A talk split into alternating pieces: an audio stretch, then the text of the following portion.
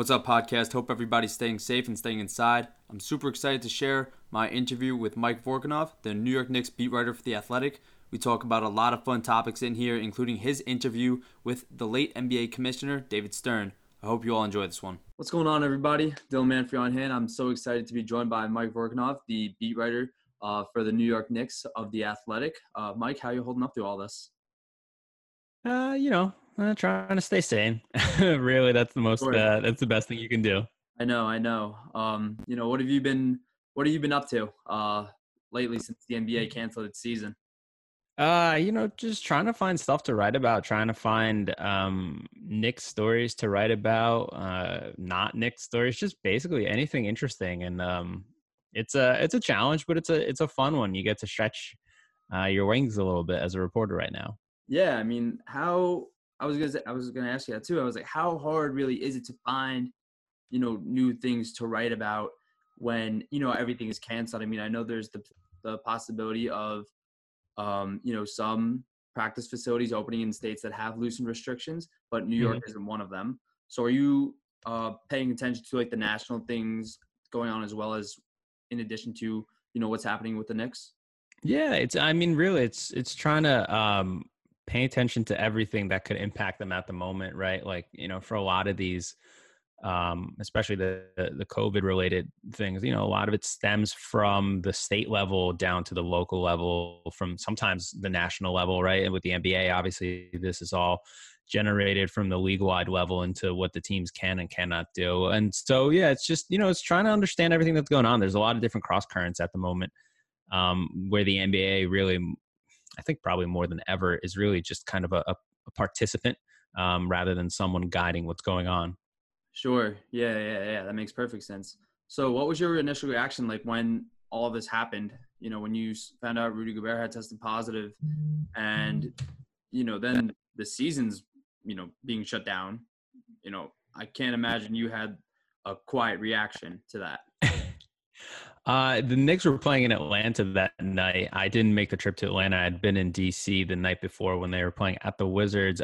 Honestly, you know, I was wondering. Um, I was wondering what took so long to some degree. I, I thought that uh, fans shouldn't have been in the arena at that point, mm-hmm. um, mm-hmm. having kind of paid attention to what was going on around the world and just the way that um, the spread of the virus had been going around. And I, I thought um, you know, as much credit as the NBA should get for being the first one to to really pull the trigger and obviously suspend their play. That led to this uh, domino effect right across professional yeah. sports everywhere, uh, worldwide, not just nationwide. So you know, mm-hmm. there's you know, it's obviously difficult to to to be the one that says, okay, we're going to stop our season, right? They were, um, you know, that that was an act of, uh, I guess, uh, what would I call it? professional Bravery. courage, uh, business courage, um, you know, in a sense. Um, mm-hmm. But I, I also thought that everything that we knew at that point, and it seems like the NBA was following along too. I, you know, I, I thought that you know maybe they should have not had arenas full of fans uh, before mm-hmm. then as well. Maybe they should have uh, done more things to kind of try to mitigate um, the spread of the coronavirus within the little communities and hubs that they had control over. And so, you know, as someone who was like at the Wizards game on the Tuesday night and Knicks, Knicks Wizards, I was washing my hands very often. I was very sure. conscious of what was going on. And, yeah, and, and the concerns that were there. And so I, I did, I think probably over the last week, and especially like the last few Knicks games that I covered, wonder uh, why. You know, I was wondering in the back of my head, why are we here? Is this a worthwhile um, reason for all of it? And I don't know if I was the only one, but I, I think it was just it was interesting trying to balance the professional aspects of being there and also understanding the health concerns um, that everyone in the arena, knowingly or unknowingly, um, was uh, was you know kind of going through that that day that night. Yeah, I mean, were any players raising concerns as well at all too? Uh, no, I hadn't, I didn't heard any players. I think they were all kind of uh, you know we asked them about it obviously, and they were all kind of um, content and confident in the measures that the NBA was taking, the Knicks were taking. Um, at that point, if you remember, you know, early March, they were telling them not to shake hands or fist bump, to, yeah. you know, giving out um, hand sanitizer. I don't remember all the measures they were taking, but everyone seemed to be um, calmed by by what was going on at that point. And I think maybe that's why when they, you know, suspended the season the night of March 11th, once we knew that a player tested positive, it seemed like such, such a shock because um, the NBA had tried to take these uh, kind of like muted measures instead of going all in on it and then they had to eventually just go all in on it because someone had caught it which would which kind of seemed like it was just a matter of time really. Yeah i i definitely understand that you know especially because it spread like so fast everything it definitely raises concerns about you know everybody's safety in the arena. So when you're reporting all of this how how did you go about it? Like what were some things that were running through your mind about how you could report this because obviously this is a new you know topic to everybody. Um not i'm sure not many people really knew how to approach it. So how did you really go into that? What was your mindset? Um you know i was just trying to get educated on it. Mm-hmm. obviously i'm not a health expert um you know just a reporter but so it's just trying to read as much as i can um see what you know like what the cdc was saying see what other health organizations, what other news outlets were saying, and trying to be as educated as I could be um, when asking questions, when writing about it. Um, and, uh, you know, that's, I, I think that's really all you can do at that point is try to be as smart as you can in writing about a topic that's kind of, um, you know, normally out of your purview, I guess. Yeah. Uh, although sports does have a way of reaching uh, its tentacles into every part of our society. Sure. Um, you know, trying trying to figure out how a global pandemic was working was not something I was uh, normally used to, and so I was just trying to, honestly, just trying to get as smart as I could be, and then having that guide what I was writing and asking. Yeah. So talk about how you got involved with the Athletic. I know you had you had gone to Rutgers. You were the editor of the Daily Targum, their student paper. Um, you made some previous stops at, you know, the Star Ledger and you were freelancing for a little bit. So how did you really get involved with the athletic? I, I do want to say I was not the editor of the Daily Targum. I'm not going to take okay. credit for that. I was the assistant editor. I had no no aspirations, nor was I probably qualified to be the uh, the sports editor of the Targum. Um, I, you know, I couldn't get anything coming out of college. Um, I, you know, I've got rejected for like every internship. Um, mm-hmm. I couldn't get a job, and I graduated in 2009, which was a nice time. The last, you know, recession that we faced, yeah. although you know that may seem like uh, something small compared to what we're going through now. Mm-hmm. Um, and so jobs were scarce, and especially journalism jobs. And so I couldn't get anything, couldn't get any internships, and I, uh, you know, found ways to write on the side as I worked, you know, job, full time job um, during the day and during the nights when I had free, and then um, I was lucky enough to get an internship with the Star Ledger. I think it was the summer of 2011, and they kept me on after the summer. And um, you know, that started like four and a half years there that I loved, and I was uh, very happy to have. And I covered everything from college sports to the Jets um, to eventually the last two years there, I was covering the Mets, and, and that was awesome. And um, in 2015, I, I kind of uh, resigned abruptly and I started freelancing. And um, I did that for, I think it was like almost three years, uh, two and a half years, something like that. Um, before the athletic offered me the job of covering the Knicks for them. And uh, that was February 2018 when we launched the New York City site. And it's been a great job ever since. So did they like just reach out to you or you reach out to them? How did, how did it really work? Because a lot of people are saying that like, and you know, correct me if I'm wrong, that it's very hard to get into the journalism industry. And obviously, I know it is.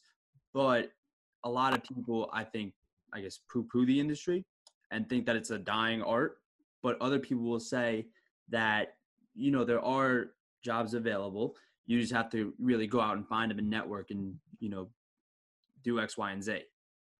Um, no, it is. I mean, listen, it's a, I think the state of the media industry is obvious, right? There's not a lot of jobs available. There's fewer jobs every day. It seems like as we see media furloughs and media layoffs and all yeah, that. especially now.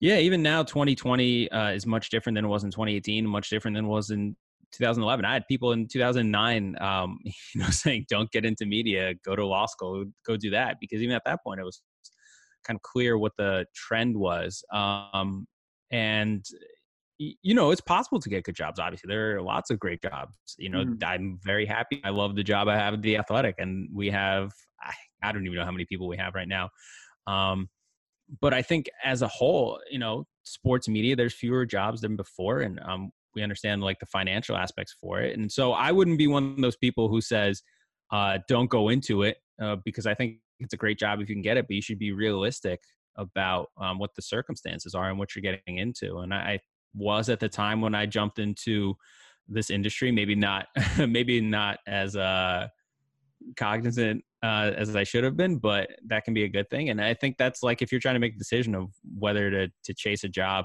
in sports media, you should understand. You should always be realistic and um, have your eyes wide open uh, about what you're jumping into.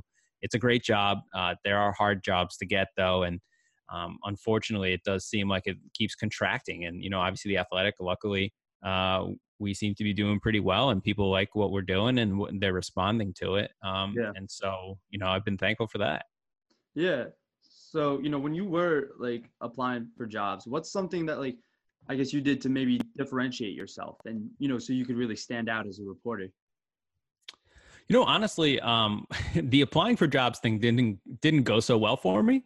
Okay. Uh, so I can't give you any success stories there. I, you know, the the Star Ledger uh, reached out to me because after I got denied for every job when I graduated, um, I just kind of kept working. I I kept covering uh, Rutgers basketball and Seton Hall basketball and Rutgers football for New Jersey Newsroom, um, which was back then.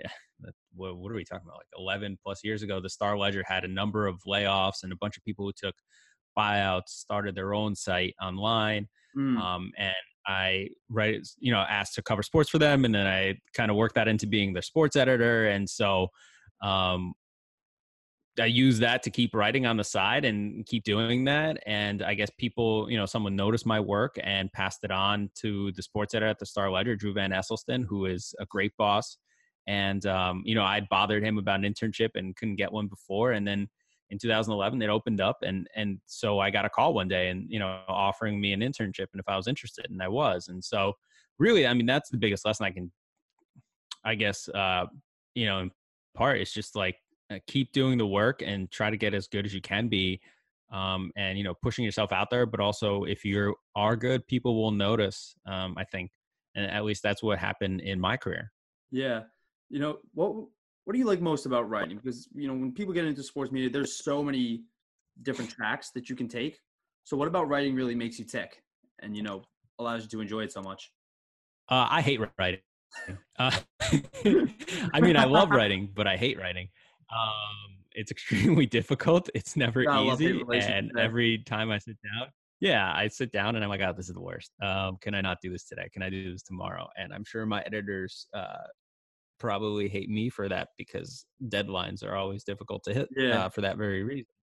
Um, no, I, I, think the one thing that I found interesting, uh, the longer that I'm in this, and I think others, uh, uh, maybe they feel the same way, I don't know, is that I think you get into this job um, because you really like sports and you really mm-hmm. love basketball, football, baseball, whatever. Um, but I think the reason you stay in this job and the people who succeed at a high level stay in the job uh, it's because you like reporting and you like writing, um, mm. and that becomes more of a driving force than anything, uh, even more than the sports aspect does. And so you start working on your craft a lot more. Um, so that's that's been the case for me. You know, I like writing because it is extremely hard. It's hard to um, put words together that make sense, that put senses together that make sense, mm-hmm. Um, and uh, you know, uh, every time I try, you know, trying to write something different, trying to write the same story in different ways. If you have to, um, you know, over a period of months, over the course of the season, it's all it's all hard. It's all a challenge. Um, it's you know, on the grand scale of things, it's not as hard as uh, you know, let's say being a nurse or a doctor is at that point in time, at this yeah. point in time, or at any point in time. Mm-hmm. Um, but on the personal scale, you know, when you're trying to do this job, it's you know, writing writing's a it's hard um, and i'm not very good at it and i'm always in awe of the people who are really good at it who were your did you have any like mentors or inspirations like you know growing up or even now that you know you really uh, love their reporting you know and really wanted to model them yeah i mean i didn't really become like a self-conscious um, journalist uh, until I'd say like until after I graduated college. It was not something that I always aspired. You know, I've heard stories people are like, "Oh yeah, I went to college to be a sports writer," and all that. That that wasn't me.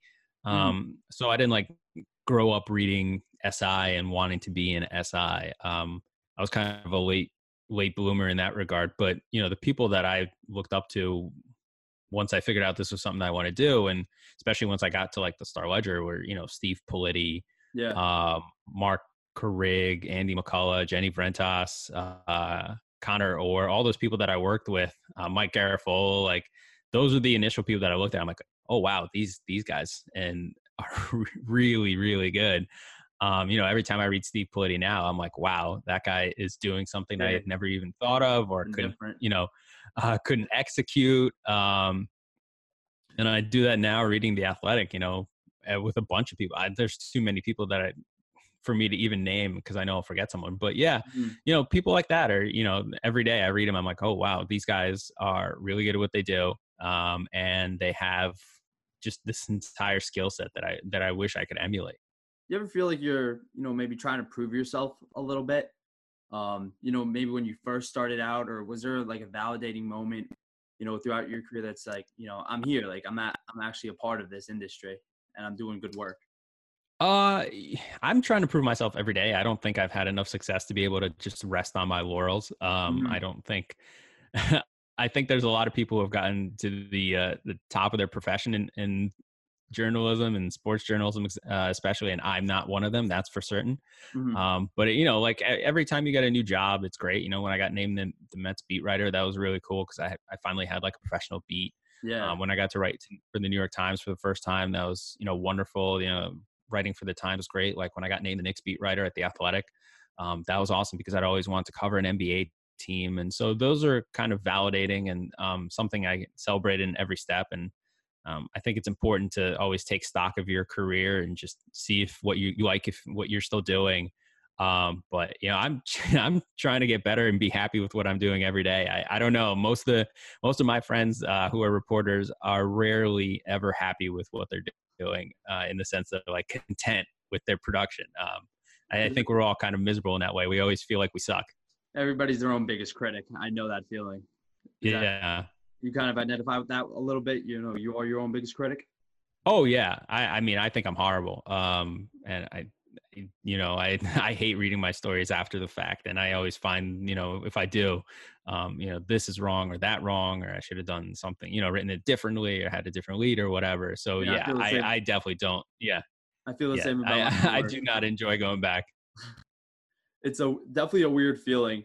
You know, so you said you always wanted to cover an NBA beat. Were you like, were you a Knicks fan growing up? You know, talk about like your, you know, your upbringing. Um, of how involved. I I'm in I, in the '90s. I was a Bulls fan, um, and then I kind of transitioned. It. Yeah, and then I kind of transitioned to being a, a Knicks fan, uh, but I wasn't like a rabid one, and I was more so just always an NBA fan because um, I lo- I love basketball. Is the 1st mm-hmm. sport that I really got into that I used to play. Um, so I was just a big NBA fan. You know, Jordan era NBA, the Kobe era NBA. You know, like Dirk, Steve Nash, Penny Hardaway mm-hmm. um, all those guys. And so I love basketball more than anything else, more than any singular team. Um, and then once you know, once I started being a professional reporter in 2011, I kind of just like uh, dispense with all my fandoms mm-hmm. uh, as hard as that was to do. And now I just like the sport. I just like watching basketball, on, you know, on a nightly basis. I like watching good players and good teams and uh, really studying into it and look, into and how the league is changing and all that type of stuff. But yeah, I started out as like a Bulls fan, just like everyone else in the '90s, because Jordan was, you know, a demigod at that point, as yeah. uh, as the Last Dance is really trying to impart on us, and um, it just it flourished from there. You know, what, what were, have you been watching the Last Dance at all? Yeah, I have. What's uh, you what do you like about it? You know, I'm sure uh, it's so interesting for somebody like you. Yeah, it's it's really fun. It's it's you know it's it's uh it's a good way to spend two hours every Sunday. You know, I have my criticisms of it, but like on the whole, it's still like it's a it's a good time. It's fun to just uh it's like the return of monoculture where everyone else is doing the same thing as you and uh reliving the 90s to some degree or reliving the Jordan dynasty and um it's just interesting to watch. It's like a flashback to a to a better time in a lot of ways. Yeah. No, I I definitely agree. I mean, I wasn't around that time. I was born in 99, but like you know, just hear you hear all these stories and it's just like, oh my god, like this is actually like this is crazy, you know, because you didn't think that like I never knew that Dennis Rodman, you know, you know, went to Vegas abruptly or anything like that. But you know, it's definitely cool to watch from a fan standpoint too. So I heard um I heard that, you know, when you were at college and I heard this through my interview with Kyle Franko, um, mm. that you got to interview David Stern. Um, he told me that, you know, you just emailed him and he said, yeah, sure, come to New York. So can you talk about that experience a little bit? You know, what motivated you to do that? Uh, yeah. I mean, well, uh, Franko is obviously uh, a great reporter in his own right, and working with Yeah. him was a lot of fun. Um, honestly, my my whole ethos uh, has been, especially when I was in college and just starting out, was just like um, kind of just to shoot your shot. Uh, I, you know, I knew David Stern was a Rutgers grad, and I thought, hey, I write for the ta- the Daily Targum, which is the Rutgers school paper, and why not try it? And I, I don't remember if I emailed him or like the um, NBA PR person. I think it was the NBA PR person, maybe. Yeah. Um, and I was just like, hey, I write for the Targum. You know, uh, he's a grad. Would he be interested in it? I think it took like a few weeks, and they responded, and they were like, yeah, let's do it. And I, you know, I didn't know if I was going to get a yes or no or whatever, but I figured, what's the downside? And um, it just hit, and that was cool. And I got to go to his office. I think it was, um, I think it's still the current NBA office. Mm. Um, and uh, it was, you know, especially for a college student, it was, a, it was really interesting just to like uh, get into the, you know, the office of the NBA commissioner and sit down and do like a proper interview. And you know, you go from like talking to Rutgers basketball players to the NBA commissioner. That's a big leap. Um, and so that was that was pretty awesome. What What's he like? You know, what was what was that interview like for you?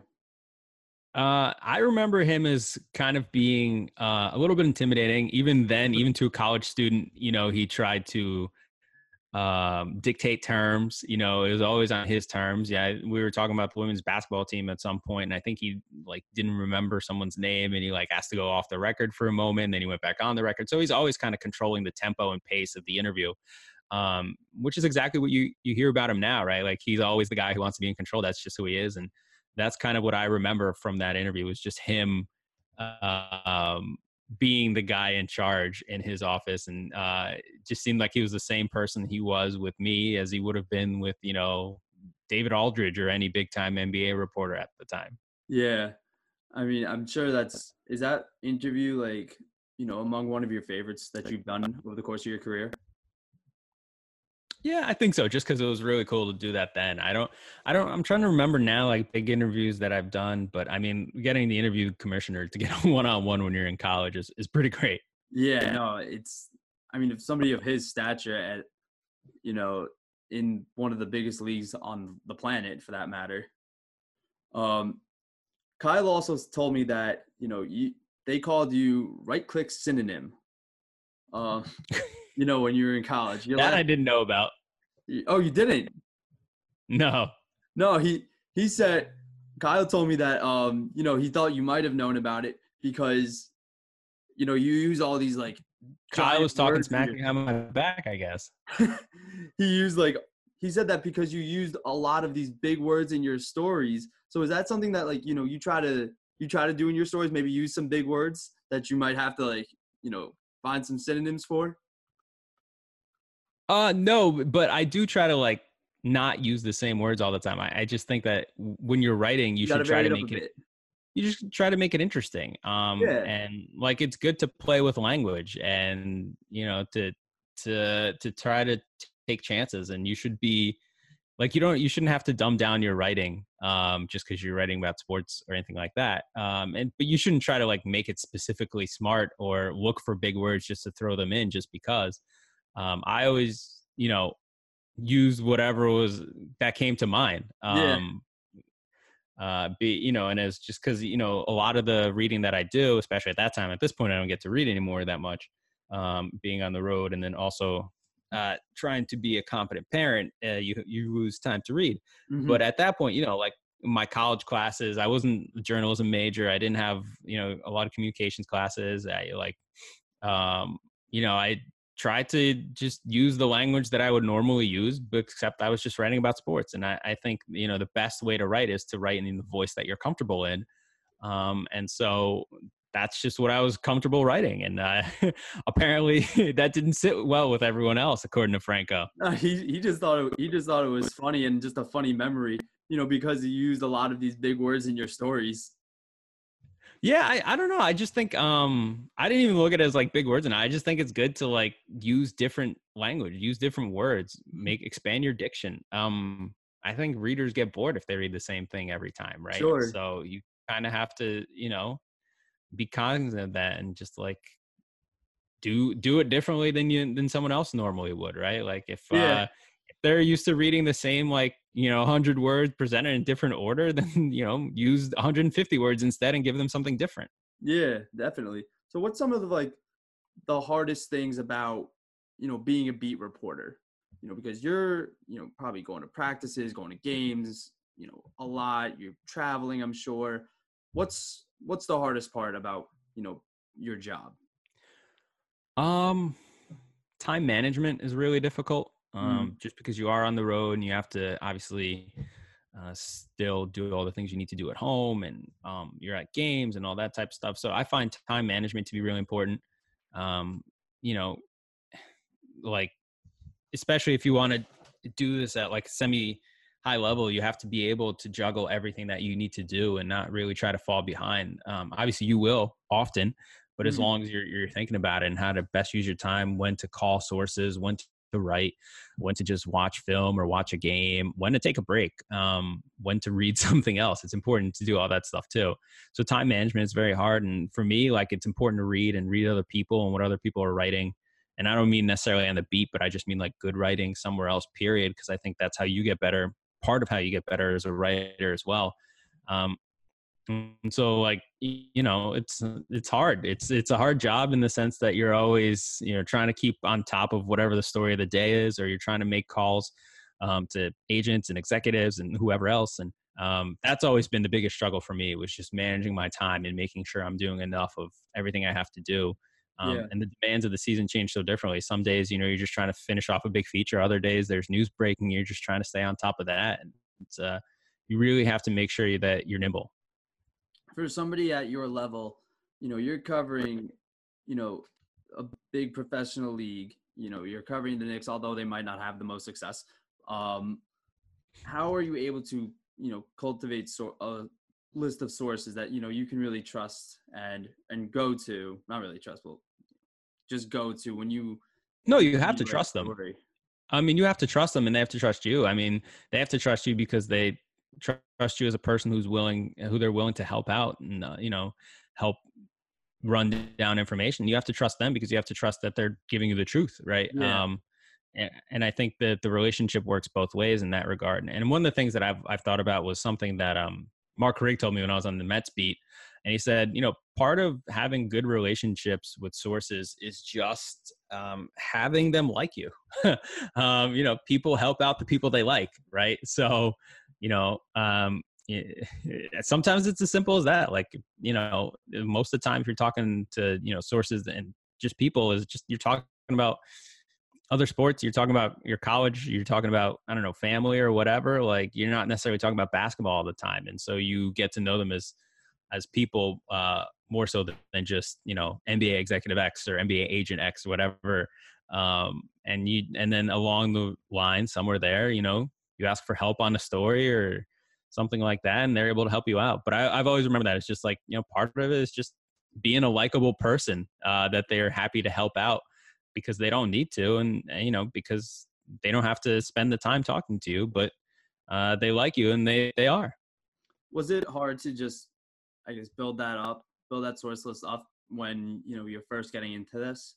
And what did you really do to, I guess, build that source list up? um it's still hard you know one it's it's there's more eh, it's weird as although the like i guess i don't know how to describe it the the legacy media or is contracting or the i don't i don't know mainstream media is contracting although i don't even know what mainstream is anymore.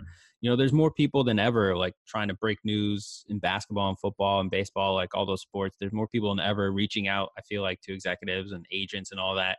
Um, and so there's more people than ever that you're competing with to uh, get news and get stories and so and that agents and execs and all those people involved in the news chain are talking to um, and so it's it's it's hard. You've got a lot of competition um, to get responses from them um, and uh, you know that's you know let alone the people that you're actually on the beat with and so um, that's you know i don't know if I, I don't i definitely have not mastered it but it's it's definitely something that's difficult and that i think about every day is you know who should i reach out to today?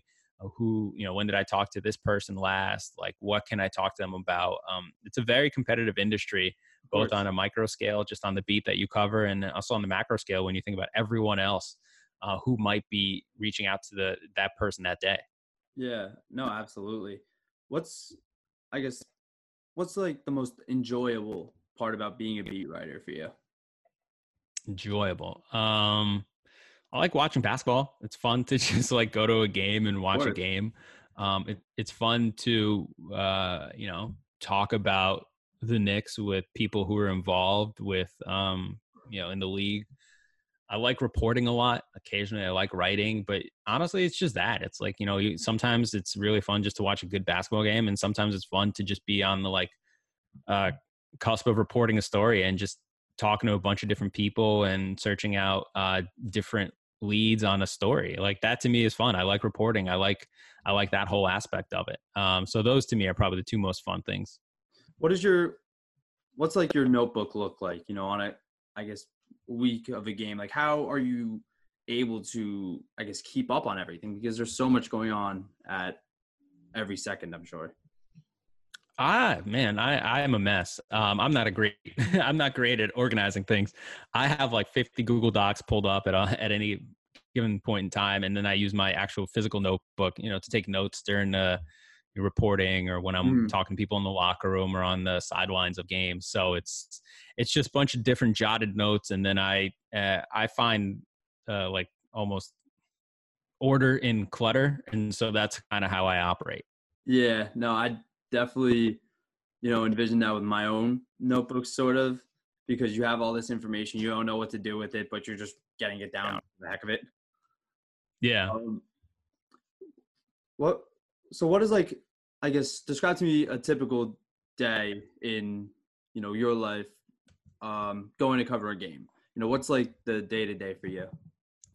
Uh, I mean, if there's a game that day, you know, I'll probably get like a start around 11 or so and um just either if depends you know if i'm working on like a feature story i'll either try to write a little bit or try to do some more reporting. If i'm not you know i'll try to text a few people see if there's someone i can call or start brainstorming for a different story mm. i'm trying to do research on it online or you know Nexis or whatever. And then you know i try to get to games three hours before so 7.30 tip at msg means i'm trying to get there 4.30 4.45 and then mm uh, I go straight to the court and see if I can find anyone there to to talk to, and then I'm there until you know they kick us out at like seven o'clock. You know, you make a beeline for the locker room when that opens occasionally. Sometimes you go to the coaches press conference if there's anything specific that you need to ask. But you know, from like 4:45 to you know like seven o'clock, I'm just trying to see if there's anyone there I can talk to, and um, either to ask about something that might happen that night or something that's newsy or just to catch up with people who come to the game and I already know. And so, um, you know, for like about two, two and a half hours there, you're just trying to be as social as you can basically. Yeah. Yeah. And then, and then it's game time, you know, tip off. What's, what's your mindset? You know, are you, you know, writing during the game? Like at what? Uh, it, it depends. I'm usually not I'm usually not writing that night's story during the game. You know, we don't have to write off of games all the time, luckily. And so okay. I'm either, you know, watching the game, taking notes, um, maybe for something down the line, see if, if there's anything I can notice. Sometimes I'll be transcribing. Um, sometimes I'll be uh, working on a story if I do have something due the next day or near nearby. Um, and so it just differs on what I'm doing. And so that's what I'm doing during the game. I try to watch as much as possible. Um, you know, occasionally if it's like late in the season, and the Knicks are out of it, then the games uh, might take you know second priority to something else that I'm working on. And mm. uh, after the game, you know, you just you do the press conference, you do the uh, the locker rooms, and um, usually I'm not writing that night, and so then I'll head home and uh, maybe I'll transcribe first just to make sure I get that out of the way because that's the most tedious part of the yeah. job. And uh, yeah, for me, usually that's that's how that goes. You know, have you ever have you ever like dealt with writer's block? Because I mean, it's a long season. Oh, all the time. Yeah, for sure. I, I mean, every time I write, you know, I spend most of my writing time, and I'm not exaggerating, just trying to think of what my lead is and where to go from there. I'm one of those writers yeah. who needs to get their lead in place, and then it kind of maybe flows a little more intuitively from there. Um, but if I don't have my lead in place, I can spend hours or push off a story for like a day until it gets there, you know, until I can think of something. Is there a favorite type of story that you know you like to write? Because some some people are you know better at writing features, others are game stories. So, is there a particular story that like you know you like to write? I mean, I love writing features. Like that's the best part of the job to me. Um, mm But writing a game story, it's not a you know, it's not as if you're just writing about the game specifically. At least the way yeah. I look at it, you're always kind of looking for o- overarching themes, um, the big picture, and so that's usually, you know, it's not like a feature per se, but it is. You're writing the same way you would write a feature. You're trying to make it as um, powerful as possible. You're trying to make it as um, interesting as possible, and you're, you know, at least for me, I'm probably not writing about like play by play or much mm-hmm. of what went on in the game, save for a few moments, because you're you're kind of looking at everything that went into that night rather than the you know 48 minutes of game time yeah definitely i def you know because you always have to like you know come up with different ideas make a you know story about it not just like grocery list everything. Yeah. And uh, it's important not to just put, put put play by play in there or something like that. Yeah. Or make it full play by play rather. No I, I definitely understand that. It took it took me a little bit too you know just really just you know get over that hump i guess. You know you know especially like when you when you're first starting out. Um so what's something that not many people really know about you um you know you people can look at like your bio on twitter or whatever um but they don't really know you as a person and that's really what i want to you know put out and that's the reason why i started like the sport profile to you know get to know some of these people who are covering our favorite teams so what's something not many people really know about you I don't really know. Uh, that's a hard question to answer because I don't know what people know about me. I'm not really. Uh, I'm not like one of those people who um, like shares everything about their life on Twitter. Uh, mm-hmm. That's that's not my uh, Twitter persona. Um, and not that I'm like exceedingly private, but that's just not yeah. the way I, I, use the app. Um, I don't know. I don't know what they what they don't don't know about me. I'm a Chelsea fan, I guess. Uh, I like EPL soccer. I don't know. I try to tweet about okay. that a little bit uh, I'm a, you know, I try to find somewhere good to eat when I'm on the road all the time. I think it's important to enjoy your road trips and uh, try new things. So, I don't, does that count? Does that yeah, does that mean, fulfill this this question? Sure. sure. what's the what's like the best memory of like you know someplace you've traveled to? You know, um, for trips, it's always fun to get to like go to Miami, go to San Francisco. Um, Chicago's a great city. I've been to Barcelona and um, Italy and Germany on just like on personal vacation. I just love seeing new places for that reason, just because I think it's important to see new things and get out of your bubble and just you know um, be as worldly as you can be. Definitely. Um, anyway, I think that's all I have for right now. But I really appreciate your time with this. You know, I hope you had as much fun with it as I did. Yeah. you know, I'm really looking forward to, you know, writing your story. Thanks so much for listening to the podcast, everybody. Really, really appreciate all the support the Sport Profile has gotten and continues to get. I'm so excited to share so many more features for you guys. Thank you all again for continuing to listen. It means the world to me.